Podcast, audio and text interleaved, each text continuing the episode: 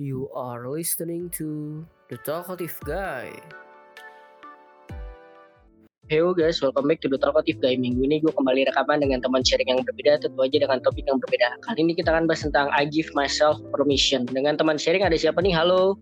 Halo, nama aku Arini. Sekarang lagi sibuk tesis aja sih kak. Aku pengen tahu dulu nih, karena kita kan belum kenal ya. Aku pengen flashback dulu ke masa S M A. Tuh Arini tuh anaknya seperti apa sih? Mungkin dari segi akademik boleh cerita, dari segi pergaulan boleh cerita, boleh silakan. Masa S M A, S M A aku dulu di pondok loh kak, pondok pesantren anak santri dulu. Dulu, soal akademik, uh, kehidupan di santri itu cukup serem sih ya.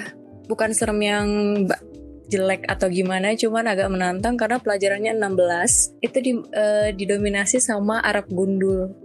Oh, okay, okay. Kita ujian, semua pakai bahasa Arab. Banyak pelajaran agamanya, kayak gitu. Oke, okay. Dari segi disiplin juga lebih disiplin ya? Apa gimana sih? Maksudnya kalau kehidupan pondok kan aku nggak tahu nih. Iya, cukup disiplin. Jadi, setiap dulu itu begitu kelas sebelas sama kelas dua belas, paling wajib kelas dua belas sih. Hmm. Sekitar jam delapan malam, kita harus keluar kamar, belajar bareng. Kita nggak boleh di kamar. Kita harus keluar untuk belajar. Oh, gitu. Oke. Okay. Tapi dulu keputusan untuk kayak S M A pondok pesantren gitu dari orang tua atau dari Arininya sendiri gimana? Milih sendiri. Karena kenapa? Iya, karena dulu aku ngerasa kayaknya pengen ngerantau juga, pengen nyobain. Kan aku asli Kalimantan, Palangkaraya. Uh-huh. Terus aku pengen keluar aja gitu dari Kalimantan dan ya pengen ngerasain kehidupan yang berbeda aja. Karena kalau di rumah itu semuanya aku yang atur, aku yang pilih jadwalku segala macam. Ya begitu di pondok itu kan kita ngikutin apa yang udah dijadwalin untuk kita ya. Hmm, terus? Gitu. Oke, okay, tapi sesuai ekspektasi gak? Dengan kayak misalkan sebelum masuk pondok, terus setelah masuk pondok tuh rada nyesel dalam arti ada yang gak bisa ngikutin atau malah fine-fine aja dan ya seneng gitu loh. Ada fine, ada nyeselnya juga. Kalau yang nyeselnya apa sih? Yang nyeselnya karena aku suka banget baca buku fantasi, novel fantasi. Hmm. Tapi itu nggak boleh dulu di pondok karena dulu cita-cita aku pengen jadi novelis yang apa ya, yang nulis cerita-cerita fantasi gitu, dia model-model Harry Potter kayak gitu. Ah, oke. Okay. Tapi kalau untuk uh, bisa punya ilmu kayak gitu kan berarti perlu bacaan yang banyak. Nah itu aku nggak bisa dulu disita buku-buku kayak gitu gitu. Jadi itu agak-agak struggle. Aku ngerasa kehilangan tiga tahun untuk mendapatkan apa ya waktu membaca banyak novel-novel seperti itu gitu kan.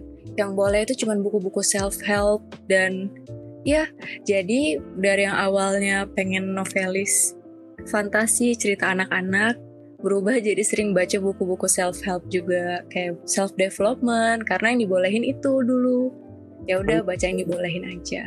Oke, nah pada saat berarti mondoknya di daerah mana tuh kan keluar tuh katanya dari Palangkaraya? Mm-mm, di Darun aja, Jakarta Selatan. Oh di Jakarta? Iya. Oke oke, wah itu emang benar-benar keluar dari zona nyaman banget ya berarti ya. Iya. Dan aku pengen tahu deh setelah mondok gitu, nah terus proses pemilihan kuliah dan jurusannya gimana tuh setelah kelas tiga-nya itu? Setelah kelas tiga kan S M A aku jurusan I P A. Terus kayaknya aku capek nih dengan rumus, dengan kimia, dengan fisika.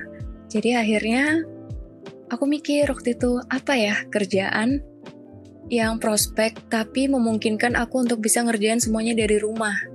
Dulu kan informasi masih terbatas, nggak kayak sekarang ya. Jadi aku mikir kalau jurusan kese- rumpun kesehatan itu tuh sibuk teknik apalagi gitu. Jadi akhirnya aku coba deh untuk sastra kepikirannya. Hmm, sastra terus, terkenal santai ya dulu tuh. Iya. Nah itu proses maksudnya kan sastra banyak nih, Jepang, Inggris, Mandarin. Hmm. Awal ketertarikannya sama spesifik sastra Mandarin tuh karena apa? Karena lihat demand-nya tinggi tentang bahasa Mandarin dan dulu sempat nanya juga ke guru-guru kayak dapat saran dari beliau, coba kamu uh, lihat jadiin pertimbangan yang ke arah Cina. Mm-hmm. Karena itu lagi prospek dan setelah aku cross check informasi dari beliau eh ternyata benar gitu. Ya udah ambil deh santai tapi prospek gitu. Oh, dulu tuh mikirnya. Dan maksudnya ya kayak kalau selain Inggris kan ya sekarang ya bahasa Mandarin kali ya yang bisa dibilang masuk ke bahasa internasional gitu ya yang banyak dipelajari juga di luar ya. Iya, lumayan, demand-nya masih tinggi banget. Oke, nah selama kuliah nih tantangan apa sih yang dihadapi? Ini kan aku kan kuliahnya bukan sastra nih kan, terutama sastra Mandarin. Nah kalau Arini nih apa nih ceritanya? Oh, tantangannya sombong. Aku mengatasi rasa sombongku. Maksudnya gimana tuh jadi? Ngerasa gini, bisa kah atau gimana? Karena kan I P A nih. Uh-huh. I P A itu complicated, kita ngerjain kayak integral, segala macam. Ngehafalin rumus-rumus kimia, terus harus kuliah, bukan les ya. Kuliah oh. dengan jurusan yang mana aku belajar membaca lagi, kayak anak S D gitu. Oh iya. Kayak, ih apa nih kuliah kayak gini dulu awalnya ya. Uh-huh. Kayak aku merasa ekspektasiku terlukai gitu dulu itu. Aku kira hmm. kuliah itu sesuatu yang susah, menantang. Ternyata aku belajar alfabet, belajar membaca. Jadi tantangan aku tuh karena aku merasa sombong, bahkan nggak pernah bela- sombong banget memang. Kayak nggak pernah belajar. I P K tiga koma enam aja udah kayak, ya gue gak belajar aja I P K segini gitu. Nah, habis itu setelah gara-gara sombong itu kok kena batunya. Sombong, ego, ninggalin kuliah, kesana, kesini, nilainya akhirnya jeblok. Oh oke, okay. Ya disadarkan dengan hal itu ya. Disadarkan dengan kayak, ini loh kamu tuh gak, gak boleh sombong sebenarnya jadi manusia itu. Sekalipun kamu harus melalui tahap kayak membaca, tahap-tahap yang kamu anggap remeh, enggak, itu tuh harus dilalui gitu. Nah, kalau selain kuliah nih, selama perkuliahan gitu, belajar apa namanya, belajar pulang, belajar pulang apa aktif organisasi gitu-gitu gak Arin? Aku aktif organisasi dan aktif volunteer dulu itu. Nah, jadi waktu aku tuh banyak kelempar ke situ sebenarnya. Hmm, kegiatannya apa aja tuh? Kalau organisasi, organisasi apa, sebagai apa, dan kalau volunteering, volunteering apa nih? Organisasi dulu sempat B E M. Eksekutif hmm. mahasiswa F I B fakultas aku, terus juga sempat mahasiswa wirausaha dulu di Brawijaya, terus juga itu kalau organisasi sih yang aku ingat ya. Kita geser dulu ke masa orang tua nih. Aku pengen tahu kalau misalnya dari segi orang tua nih, hari ini tuh didik orang tua tuh kayak gimana sih dari kecil, dan pesan apa tuh yang paling diingat sampai sekarang? Aku cukup suka dengan didikan orang tua aku, bukan cukup ya, bahkan bisa dibilang bersyukur. Mm-hmm. Salah satunya tentang minimalism. Jadi mm. orang tua aku tuh ngajarin kalau aku mau beli baju baru, masalah shopping, itu aku harus ngebuang baju yang lama aku, dikardusin. Kakak, kakak mau beli yang baru, yang lama ayo dikardusin gitu. Baru orang tua aku tuh selalu ngajak ke panti asuhan dulu, mm-hmm. Setiap, entah setiap bulan atau enggak berapa bulan sekali, untuk nyumbangin baju-baju itu gitu. Dan mm. kita di, didoktrin untuk memberikan baju terbaik kita. Jadi kalau kayak, jadi kita bukan memberi itu karena sobek, gak bisa dipakai, no gitu.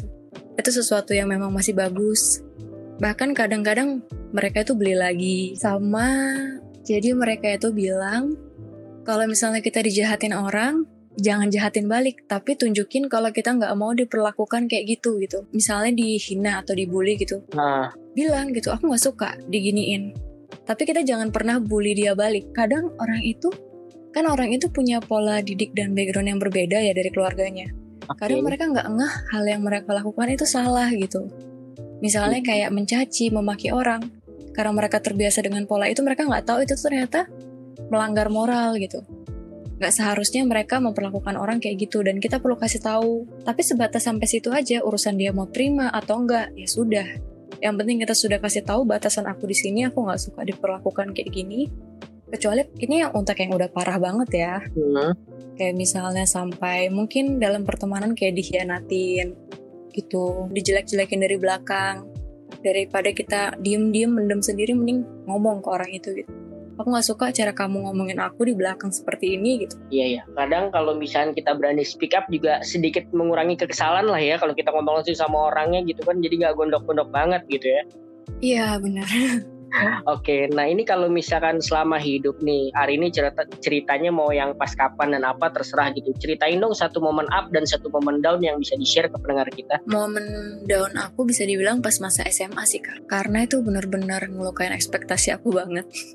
Aku dulu orangnya selalu mau tahu, misalnya aku berkenalan dengan orang, masuk ke suatu tempat, ataupun daftar sekolah, aku pengen tahu ekspektasinya apa, apa yang bisa aku dapat, benefitnya apa. Aku dulu kayak gitu orangnya. Zaman S M A ya. Dan aku rasa pas di pondok itu uh, kebebasan aku dulu itu hmm? sangat amat di apa ya, dikekang gitu. Karena oh. banyak hal yang ingin aku lakuin tapi gak bisa, terkendala aturan. Pokoknya sampai aku ada di tahap gak bisa mikir, ya I don't know gitu. Sampai ansos, menarik diri. segala macam.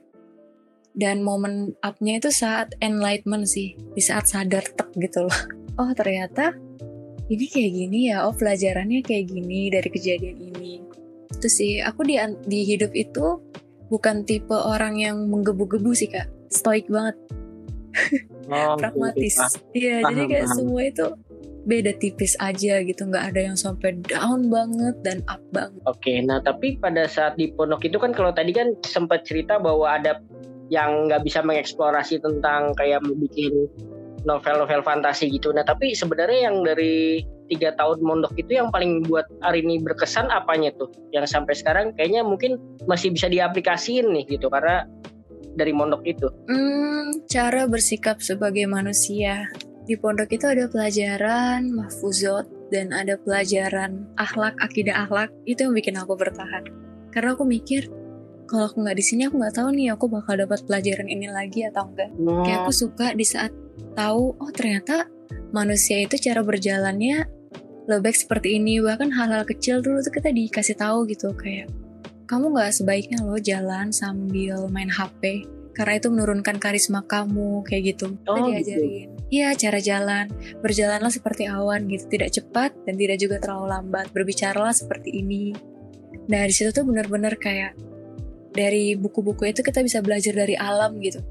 Lihatlah kita uh, ngelihat misalnya metafora daun, terus mm-hmm. kita tuh kadang harus seperti daun yang segini-gini. Dan aku nggak tahu selain di pondok tempat di mana aku bisa dapatin hal-hal ini gitu. Dan orang-orangnya, dulu aku berguru ke beberapa orang kayak konsultasi ke beliau-beliau dan sampai sekarang masih jalin silaturahim. Nah untuk kayak misalkan keputusan dalam hidup gitu, apa sih keputusan dalam hidup hari ini yang buat hari ini bahagia gitu atau nggak nyesel deh karena milih jalan ini gitu, dalam hal apapun itu, boleh tentang kuliah, S M A atau apa, terserah. Mungkin masuk sastra kali ya, karena pas masuk sastra itu orang, aku belajar banyak, salah satunya belajar nanggapin omongan orang lain. Orang-orang tuh nganggap sastra itu abstrak gitu, apalagi teman-teman okay. aku dulu rata-rata anak teknik, anak rumpun kesehatan segala. Tapi dari hmm. ngambil sastra itu justru aku belajar banyak banget tentang cara mandang dunia dari berbagai bahasa.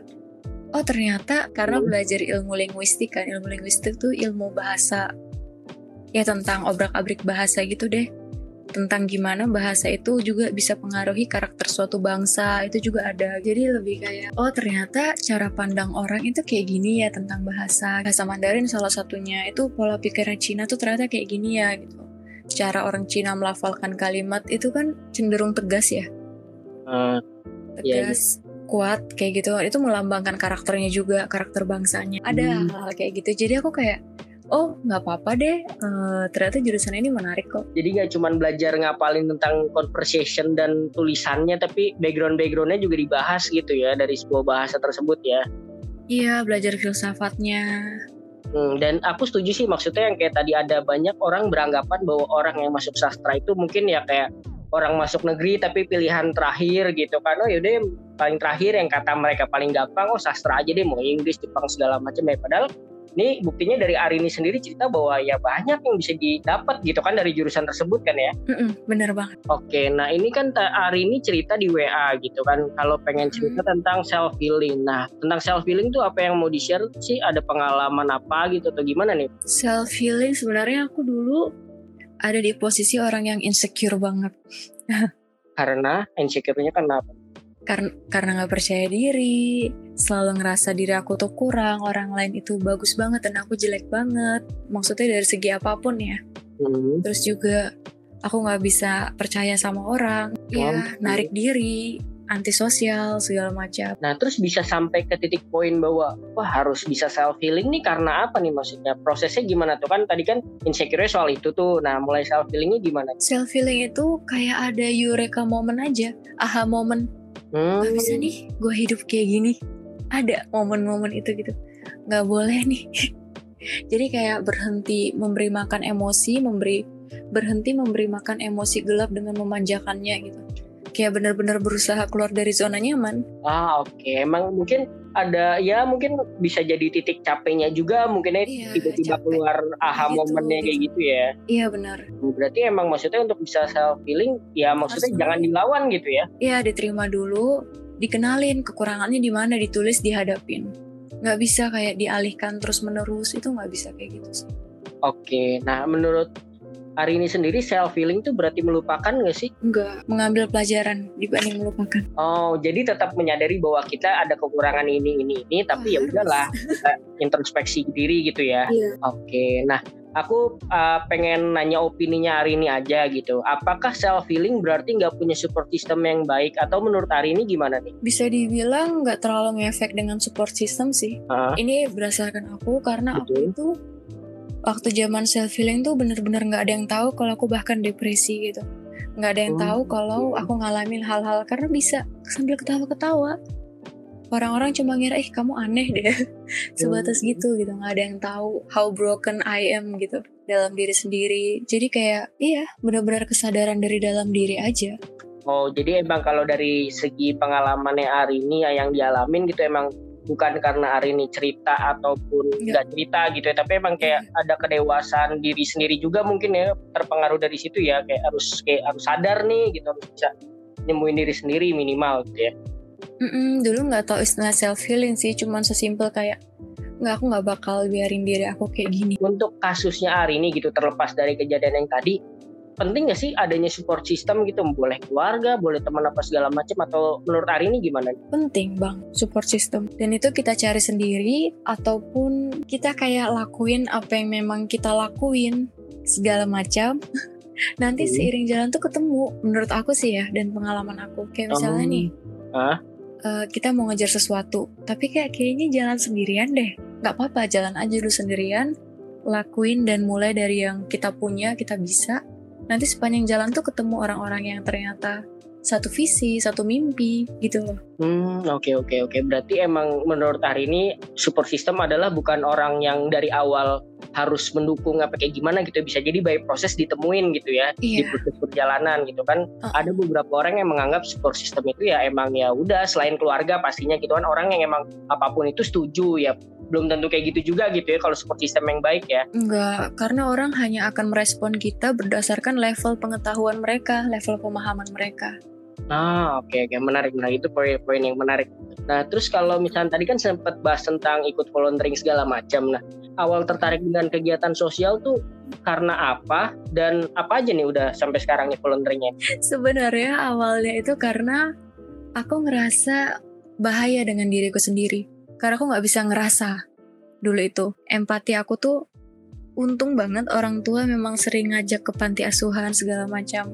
Aku sempat di posisi yang kering empati, kayak lihat orang jatuh juga aku liatin aja. Kamu masih bisa berdiri sendiri kan, berdiri sendiri dulu. Kalau emang gak bisa baru aku tolong, sampai separah itu dulu itu gitu. Jadi kayaknya, wah bahaya nih aku nih kalau dibiarin kayak gini.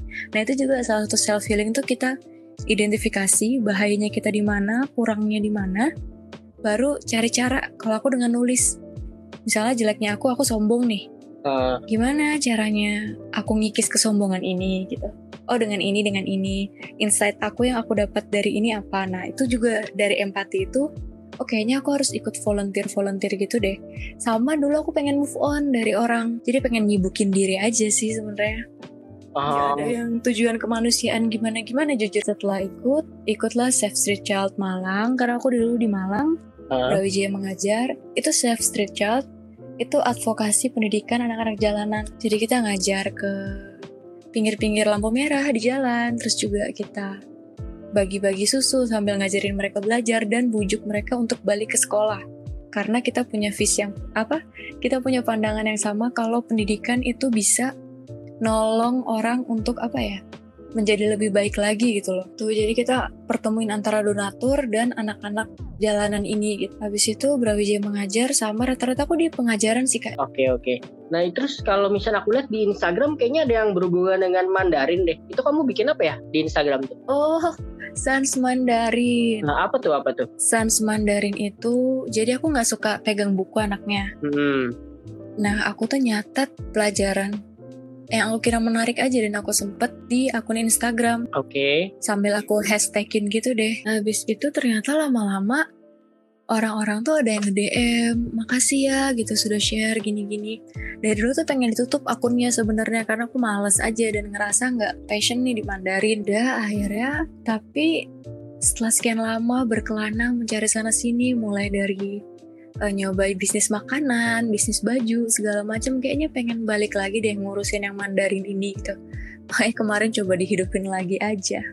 Um, Jadi ngajarin belajar Mandarin untuk orang-orang yang malas kayak aku dengan cara yang lebih fun aja gitu. Dengan video lucu, dengan meme gitu. Oh, menarik, menarik. Itu Arini sendiri yang ngurusin? Iya. Ah, keren, keren, keren. Oke. Okay. Baru. Nah, apa terus aku pengen nanya gitu kan, kalau misalnya menurut Arini gitu, ini opini aja gitu, berbagi itu harus cukup ilmu dulu kah atau gimana sih menurut Arini? Kan banyak orang yang pengen menginfluence dia, mungkin kalau tadi uh, Arini tentang pengajaran gitu kan, lebih suka ngajar atau apapun itu. Menurut Arini gimana? Berbagi iya harus ada ilmunya dong. Kan kalau misalnya Arini tadi sendiri bilang Arini tuh malas belajar, tapi hari ini bikin Sans Mandarin itu. Nah itu gimana oh. tuh maksudnya mengatasinya kan? Dalam artian kan harus berbagi juga harus hati-hati. Aku berani karena aku memang udah lulus level advance Mandarin. Jadi cara belajar itu uh. aku pengen ngesoar-soarin cara belajar itu nggak harus kok yang kamu duduk baca buku. Kayak teman-teman aku dulu itu duduk nerjemahin buku. Cara belajar tuh banyak gitu loh, nggak cuma kayak gitu. Nah cara belajar aku kan, kita Mandarin itu kayak bahasa Inggris lah, punya le- cara ngetes level bahasa masing-masing kan. uh. Aku ikut tuh semua, ikut semua. Aku nggak pernah pegang buku, aku cuma pegang buku begitu, nggak itu juga bukan buku, pegang kertas-kertas gitu begitu yang masuk level lima, kan ada enam level. Nah aku udah level lima lulus. Itu tuh cara belajar aku tuh benar-benar beda dibanding yang lain gitu. Oh. Dan ternyata banyak kok orang-orang yang kayak aku yang nggak suka baca buku, tapi pengen gitu bisa belajar. Tapi tetap ngikutin kaidah dan norma, cuma medianya aja yang beda, yang lebih berwarna, lebih fun gitu. Oke oke, justru karena sudah advance itu ya baru berani bahwa oh ternyata ada metode lain yang lebih simple dan lebih fun loh ya gitu. Hari ini makanya nggak yeah. tahu gitu ya. Iya yeah, makanya berani. Kalau aku nggak situ aku nggak bakal berani sih kak sharing-sharing. Kayak nggak hanya sekedar cuman minat uh, segitunya doang gitu. Ini kan karena advance yeah. jadi tahu nih aku kan dibalik ceritanya gitu. Nah yeah. kalau misalkan menurut hari ini gitu nih opini lagi gitu kan. Kan banyak orang yang berpendapat kalau misalnya aku tanya gitu kan sama anak muda gitu. Hidup sendiri aja udah ribet, jadi bukan porsinya kita sih yang untuk berbagi ya orang lain lah gitu. Menurut Arini gimana? Hmm, kalau aku punya pandangan yang lain ya, karena aku ngerasa diri aku yang hari ini tuh bukan terbentuk dari aku aja, tapi hmm. dari saran orang lain, dari informasi yang aku dapatin, dari pertolongan-pertolongan orang. Nah, kita memang gak akan pernah ngerasa cukup ya, gak akan gitu, ngerasa bagus, ngerasa apa, cuman di saat aku verifikasi misalnya berdasarkan jurnal atau berdasarkan apa ilmu ini valid, aku akan sharekan karena bisa jadi menurut aku itu membantu orang juga, seperti aku terbantu sebelum-sebelumnya. Walaupun nanti ilmu itu akan terus berkembang, iya bakal seiring waktu, seiring pemahaman manusia ilmu itu bakal berganti gitu. Cuman kalau memang kita nggak berani nangkap ini, ngehadap ini nih, atau nggak ini salah atau benar, gimana kita bisa maju gitu menurut aku ya. Iya ya, menarik. Kalau misalkan untuk Instagram sendiri nih, kalau Arini sekarang menggunakannya untuk apa aja sih, dalam arti berguna banget buat kayak personal branding, koneksi segala macam, atau masih sekedar have fun aja kalau Instagram? Cuma menunjukkan kalau aku ada aja. Ah, oke. Okay. Gak aku korek-korek itu Instagram, feednya juga berantakan gitu. Okay. Gak ada niatan personal branding atau apa gitu. Jadi emang maksudnya kalau untuk sosial media nggak dibawa untuk kayak misalkan sosial media toksik atau nggak kayak gitu ya, fine-fine aja gitu ya? Iya, buka juga seadanya gitu. Iya, ini aku yang terakhir pengen nanya nih gitu, sebelum nanti mungkin dipromot Instagramnya hari ini biar orang pada tahu gitu kan. Nah, dalam tiga tahun ke depan mungkin apa sih yang impian-impiannya pengen dikerjain lagi, mungkin dalam segi karir atau pengembangan diri atau apa gitu yang bisa ceritain? Aku tuh masih penasaran ngambil S dua untuk pengajaran Mandarin sih sebenarnya. Oh, jadi emang pengen ditekunin banget di Mandarin itu ya? Iya, kan aku sekarang juga lagi proses tesis juga. Cuma masih penasaran gitu loh pengen ngambil itu gitu. Karena aku pengen tahu cara-cara ngajar Mandarin itu yang yang benar-benar apa ya. Sekaligus kalau misalnya memang kita lulusan Master Teaching of Chinese kan beda lagi, udah. Ibaratnya aku bisa jadiin itu untuk melangkah lebih jauh lagi gitu. Ah, tapi kalau misal S satu lulusan sastra Inggris misalkan atau sastra Mandarin, itu ngajar pun udah bisa kan sebenarnya, apa gimana sih Akin? Sudah bisa, cuman ya ada lingkup-lingkupnya tersendiri kan. Oh, aku jujur aku pengen okay. jadi interpreter. Oh, tapi itu ilmunya benar. Harus tinggi kan, dan harus ada lingkungan, pengen cari lingkungannya sih. Itu sih kak. Hmm, amin, amin, amin. Oh jadi lebih kepada seriusin di sastra Mandarin gitu ya. Uh, coba dipromot dulu nih Instagramnya Arini nih biar orang-orang lebih tahu, sama yang tadi Sans Mandarin juga. Iya, jadi kalau misalnya pengen tahu lebih lanjut boleh ke Instagram aku Arini Amira. Dan aku juga sekarang lagi sharing gimana cara belajar bahasa Mandarin yang asik dengan meme, dengan video-video lucu. Itu di Sans Mandarin. Belajar Mandarin dengan santai. Siap. Jadi sekali lagi thank you dan sukses selalu ya Arini ya.